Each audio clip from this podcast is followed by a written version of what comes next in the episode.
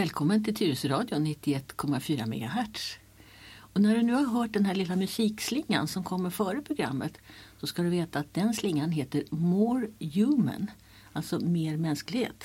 Och den har jag valt som signaturmelodi till Dr. Lenas hörna. För nu är det dags för en ny hörna igen.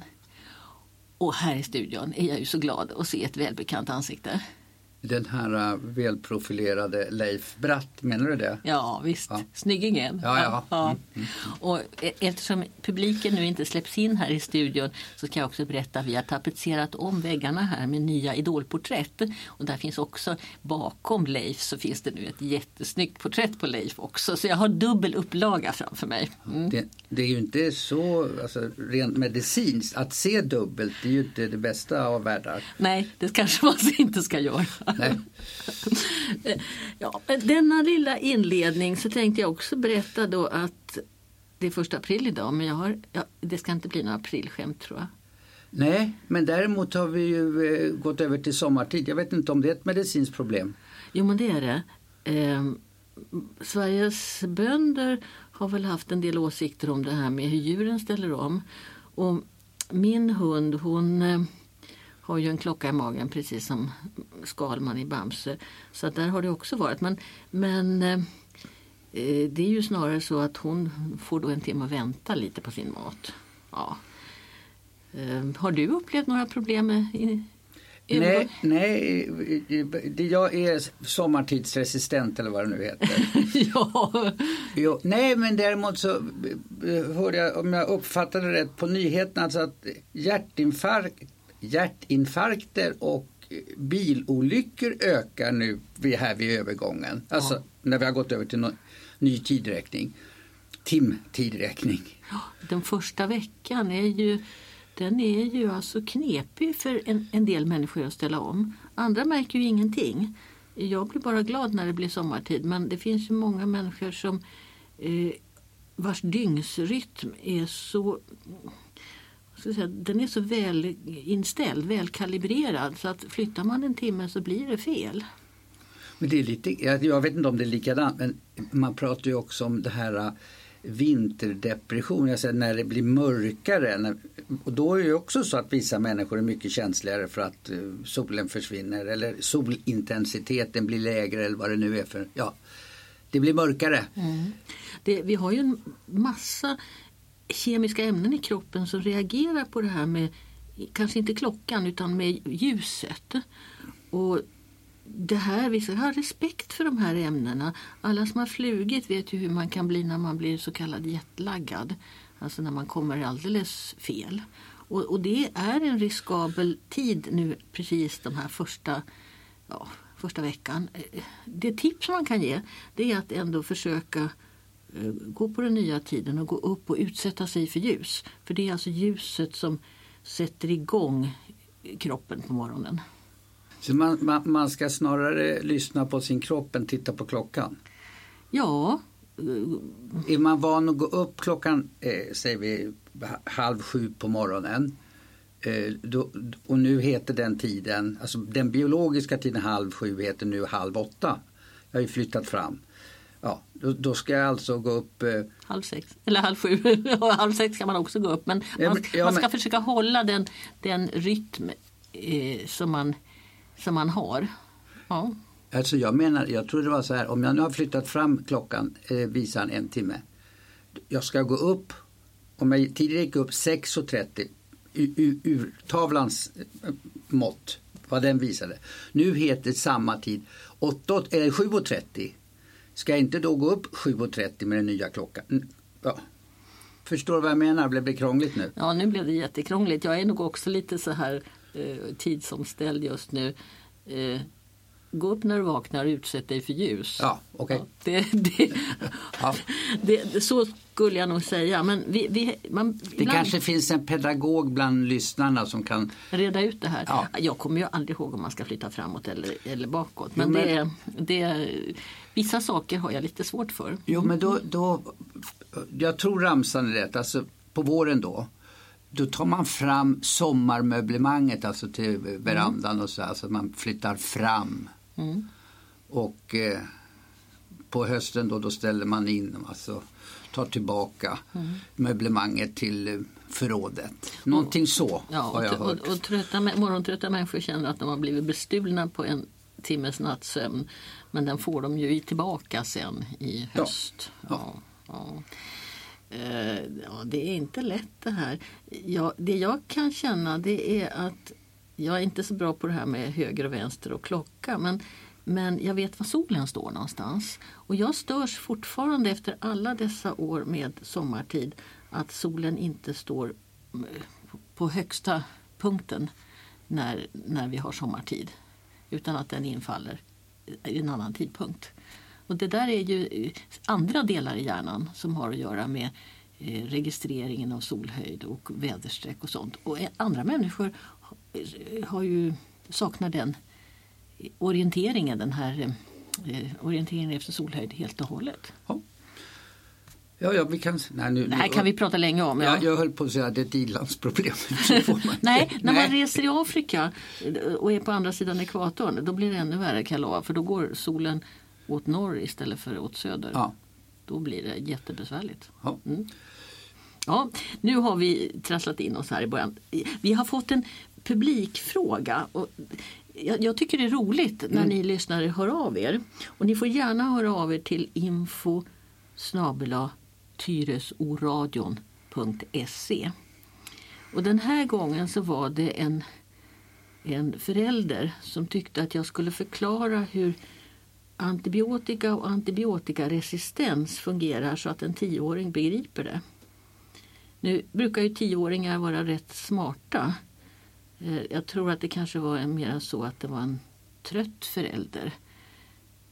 Det har ju varit vi har ju passerat den här februari-vabb-månaden. Men det här är viktiga frågor. Ska vi börja lite, Leif, med det här med bakterier i alla fall? Ja visst, det är ditt program. Du får börja var du vill, men det är väl bra att ha någon struktur på det hela. Ja, har du bakterieskräck? Nej, både ja och nej. Då får man definiera skräck, men jag tänker så här att jag inbillar mig att det är bakterier som gör maten skämd, alltså dålig. Och det är klart jag inte gillar att äta dålig mat, men om det ska översättas med skräck, det vet jag inte. Nej. Men respekt för att inte äta dålig mat, det har man ju. Mm. Men du tvättar om händerna, hoppas jag. När då? Ja, om man har varit på toalett. När man ska laga mat och innan man ska äta. Nej, där slarvar jag nog. Alltså toalettbesöket, det sitter någonstans i ryggmärgen. Ja, du är väl uppfostrad, ja. Ja, tvätt. Nej, jag tvättar nog inte händerna när jag lagar mat.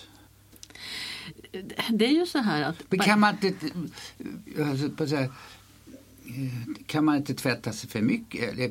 Jo, det kan man också göra. Och det är så här att bakterier, det var bland de här allra första organismerna som bildades i den här, om vi nu tror på den varianten, the Big Bang och den här ursoppan och encelliga organismer. Men ganska tidigt så hade vi också svampar som bildade, alltså inte hattsvampar utan svampar, sådana som man tittar på i mikroskop. Kan jämföra med mögelsvampar till exempel. Och svampar som bildade gift emot de här bakterierna. Det här var ju långt innan människor och andra däggdjur började utvecklas. Men de här organismerna har funnits. Men förlåt att jag bryter, men alltså kanske tarvar en förklaring. Big Bang, det kan man väl säga är den naturvetenskapliga förklaringen på universums skapelse. Ja. Alltså hela universum är skapat ur en mikroskopisk liten kärna, och singulariteten är väl kallad. Och sen så exploderade det Big Bang och så fick vi universum. Och så, bara så att inte... Ja. Och så hade vi till att börja med väldigt enkla organismer, men... Bakterierna har en mycket, mycket lång, miljontals lång historia. Och det har alltid funnits då fiender till bakterierna. I allmänhet någon sorts svampar. Bakterierna, det finns väldigt många olika sorters bakterier. Och det finns bakterier precis överallt. Det finns på marken, i luften, på utsidan av fiskarna, i vattnet. Det finns på alla fasta material i skapelsen, och det finns naturligtvis på oss människor också, och det finns inuti oss människor, och vi ska, en del av de här bakterierna så ska vi ha, för annars så mår vi inte heller bra. Men jag har hört någonting så här, alltså, på varje kvadratcentimeter människohud finns det, jag säger, 1 miljon bakterier, eller alltså, i alla fall väldigt höga tal. Ja. Det finns mycket mer bakterier i människokroppen än vad det finns mänskliga celler. Ja. Så att vi lever i en bakterievärld, och det har vi gjort alltså ända sedan urminnes tider. Nästan alla bakterier har en vägg, en cellvägg. Det är en av skillnaderna mot virusar, och det är en av skillnaderna också mot det. Vi har ju pratat nu om blodceller och sånt här som inte har, en del har inte har cellväggar, men alla bakterier kan vi lite generellt säga har en cellvägg. Alltså ett skal. Ja. Och en av, när man började leta efter ämnen som vi skulle kunna använda för att bekämpa bakterier, farliga bakterier, då började man alltså leta i den här svampvärlden. Och det första som är ju mest berömt, det var ju ett misstag. Det var ju engelsmannen Ian Fleming som i 1941 ställde ifrån sig en bakterieodling, och den råkade mögla. Och så såg han att möglet hade förstört bakterierna. Och det var då penicillinet. Vad är mögel för någonting då? Ja, just det möglet som Fleming hittade, det var ju då ett grönmögel, och det innehöll då ett ämne som förstörde cellväggen, och det här möglet kallade han för penicillin. Men när du säger svampar, mögel är en sorts svamp? Ja. Ja, då fattar jag. Ja. Inte för att jag fattar, men jag fattar. Nej. En av de allra senaste upptäckten av ett nytt antibiotikum, det var en liten lav på ett norskt fjäll, en sten i norska fjällen. Alltså svampar finns, lav är ju en kombination av en alg och en svamp, men svampar finns alltså väldigt många olika sorter, och vi har alltså letat i, när man konstruerar antibiotika så har man letat efter ämnen som naturen själv har bildat. Sen kom också på slutet av 30-talet och början på 40-talet så kom ett ämne som heter sulfa. Och det angrepp bakterierna på ett lite annat sätt. För bakterierna har precis som mänskliga celler en ämnesomsättning. Och behöver olika ämnen för att kunna dela sig och växa och bli många. Och det här ämnet sulfa, det störde då bakteriens ätande. Och det gör att den gamla sulfan och alla medel som kommer ifrån den grenen av läkemedelsutveckling, de är inte lika snabba som penicillinet. Alltså det är antibiotika som dödar bakterier men väl lite långsammare. Men då undrar jag bara så här, de här preparaten, så det är ämnen som finns i svampar och mögel och sådär. De är alltså, de här bekämpningsmedlen är alltså naturliga kemikalier. De finns ute i naturen. Varför blir bakterierna helt plötsligt resistenta mot dem? De har ju alltid funnits där. Ja, men bakterier är alltså listigare. Det är nästan det listigaste som finns i vår värld. Och de utvecklar försvar. Och det gjorde man alltså redan då direkt vid den här Big Bang. Så började bakterierna att förändra sig. En naturlig selektion. De starkaste överlevde. Darwin lite grann. Ja, visst, precis. Och så är det ju fortfarande, att när vi har tillverkat i fabrik då något giftigt ämne utifrån någon kemiskt som vi har räknat ut att det här borde kunna funka, då går det ju jättesnabbt. Sen har bakterierna ändrat sig så att de tål, och de starkaste bakterierna överlever. Och det är en av anledningarna man säger att när man får antibiotikabehandling så ska man äta upp hela kuren. Man ska inte bara äta halva. Då gynnar man bakterierna, det här att de starkaste överlever. Alltså den här kuren som läkarna har ordinerat, den är så här, doserad så att hela, alltså om jag är fylld av de där dåliga bakterierna i kroppen så ska kuren ta död på allihopa. Ja, precis. Så är det så att man kanske känner sig hyggligt bra, Och så slutar man, för man hör ju talas om att läkemedel har biverkningar och så. Så tänker man, då minskar jag, för jag känner mig ju bra nu. Det är det sämsta man kan göra. Eller? Ja, ja, man rekommenderar att man ska äta den kur man är rekommenderad. Ja. Sen har vi då, vi som skriver ut antibiotika, vi har ett annat dilemma. Och det är ju att när antibiotikan har gjort sitt i kroppen så lämnar den ju kroppen. Vi kissar ut det och vi skiter ut det och det anrikas. Och ett av de vanligaste medlen mot urinvägsinfektion, det är numera helt oanvändbart. Därför att det visar sig att det samlade sig i jordskorpan, i ytlagret, i damm. Och där bröts det inte ner, utan det fortsatte då. Då fick vi väldigt snabbt en motståndskraft just mot det medlet.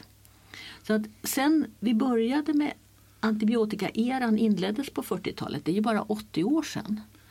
Alla, ungefär, ja, mer än hälften av de mediciner som har kommit, de är inte längre verksamma. Och det här är ju ett jätteproblem för framtiden. Så vi måste alltså försöka använda så lite antibiotika som möjligt. När man använder det så ska man ha den kur som man är ordinerad. Inte sluta för tidigt. Och sen så ska man vara medveten om det här att bakterierna är listigare. Och en idé med det här med att bakterierna till exempel förstör det här skalet, det här cellväggen, det är ju att kroppens eget försvar sen ska kunna ha ihjäl bakterien. Antibiotikan skadar bakterien så att kroppens eget försvar är det som fixar det. Och det är klart att har vi ett bra försvar från början med att tvätta händerna, att veta vad som är smittsamt, sköta om sår, sätta plåster på sår, sådana saker. Vi kanske inte kan klara oss helt utan antibiotika, men vi kan klara oss mycket bättre. Vi behöver inte använda så himla mycket antibiotika som vi gör idag. Vi har varit lite bekväma. Ja, och vi tycker det är härligt att få snabbt och kunna återgå till arbetslivet och ja, sådär. Det är ett allvarligt framtidsproblem att vi får så mycket resistenta bakterier. Kan människan, om vi säger så här, vi struntar i läkemedel. Kan människan utveckla, alltså ungefär som bakterien blir resistent mot vissa läkemedel. Kan människan bli resistent mot vissa sorters bakterier om vi utsätts för dem? Ja, vi har ju en professor som heter Astrid Völde i Göteborg. Och hon säger ju att vi städar ju alldeles för mycket. Vi ska inte hålla på och ha så rent omkring oss, utan vi ska utsätta oss för en lite mera miljö med olika sorters bakterier. Det ska vi. Det låter lite grann likadant som det här när jag var med i politiken och pratade om det här med ökade antal allergier. Och då fanns det ju också forskning som om vi inte utsatte oss för, nu hittar jag bara, jag vet inte, kvalser, alltså olika organismer och ämnen i omgivningen, som du säger, städa för mycket, då blev vi lättare allergiska. Mm. Och det fanns något som hette Örebro-metoden då. Det var ju bara en enkät man frågade. Och då, det här är mitten på 90-talet.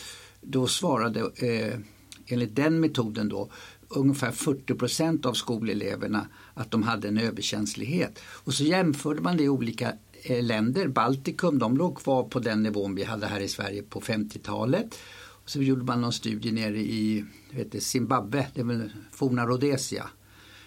Ute på landsbygden, i förorten och i city. Och ute på landet där då den inhemska befolkningen, man säger, inte koloniatörerna, säger man så? Ja. Mm, ja. Vit man. Mm. Ja. Där var det ju lägst frekvens, för de citationssägen städade minst. Mm. Och sen i förorten, lite slum i utkanten av staden. Där var det också hyggligt bra, men lite sämre än utplan. Och in i city där vit man bodde, där var det högst, för de var ju mest hygiena. Och så säger du att jag ska tvätta händerna. Mm. Ja, men alltså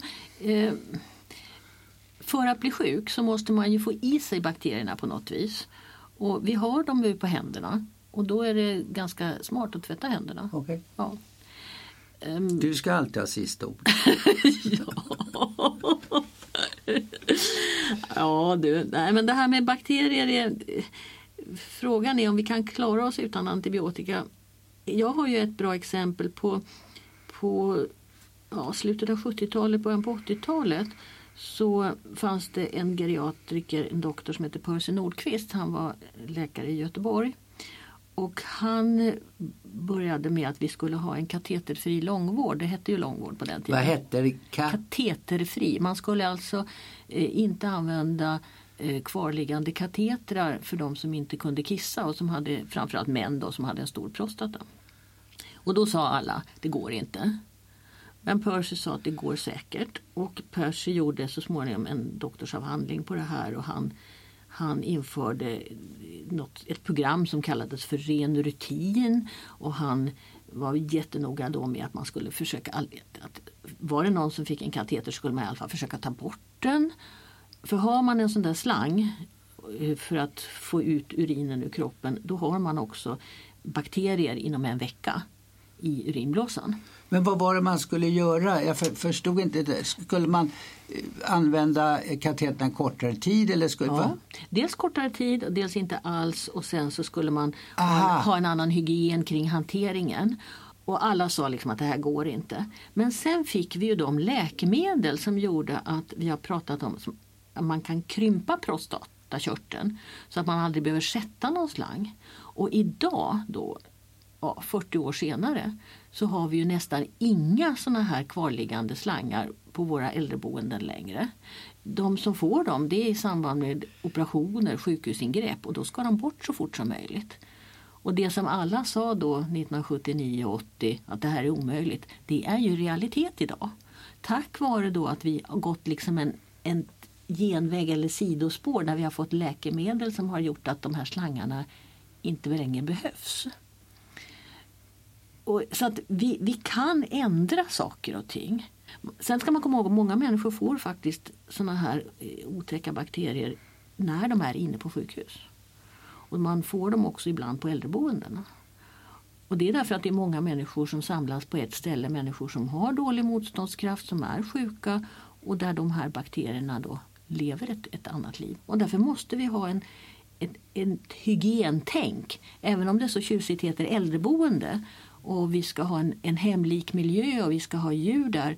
Men vi måste hela tiden tänka på vad är det för sorts bakterier som finns på det här äldreboendet också. Och numera så sitter det nästan alltid en sån här liten spritapparat där man får handsprit. Och den ska man använda sig av om man går och hälsar på någon på ett äldreboende. Det brukar sitta vid ingången. Så ta gärna och sprita lite händerna där. Får jag backa bandet lite grann, så slog mig helt plötsligt. Alltså kroppens försvar, vi har ju tidigare kört så här blodprogram, blodet. Mm. Och då uppfattade jag det som att de vita blodkropparna var människans eget bekämpningsmedel mot dåligheter, alltså bakterier och annat. Så, ja. Vi ser det då kanske i form av var och sånt, ja, om det, vi har fått ett sår som blir infekterat.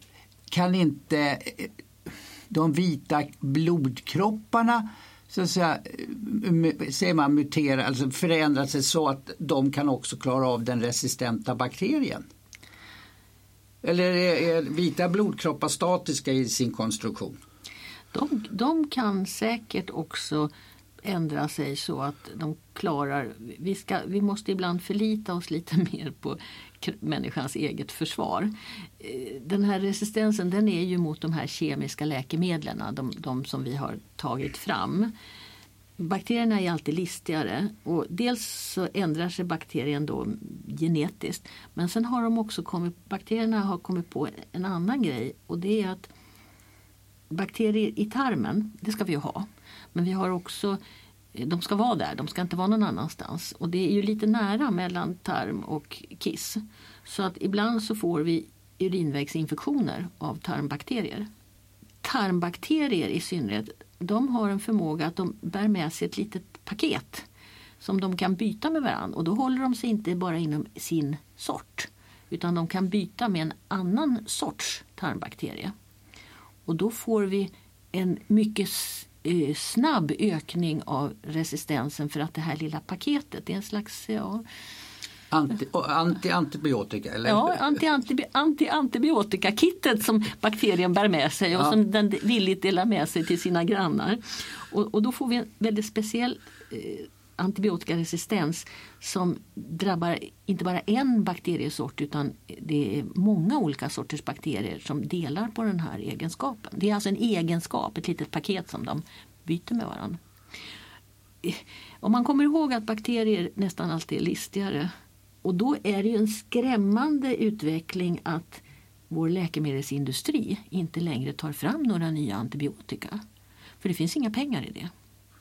Och just nu cirkulerar det på internet en jättefin liten film från Läkare utan gränser där man tar upp det här problemet och där man också väldigt tydligt och klart gör varför får vi inga nya antibiotiska medel.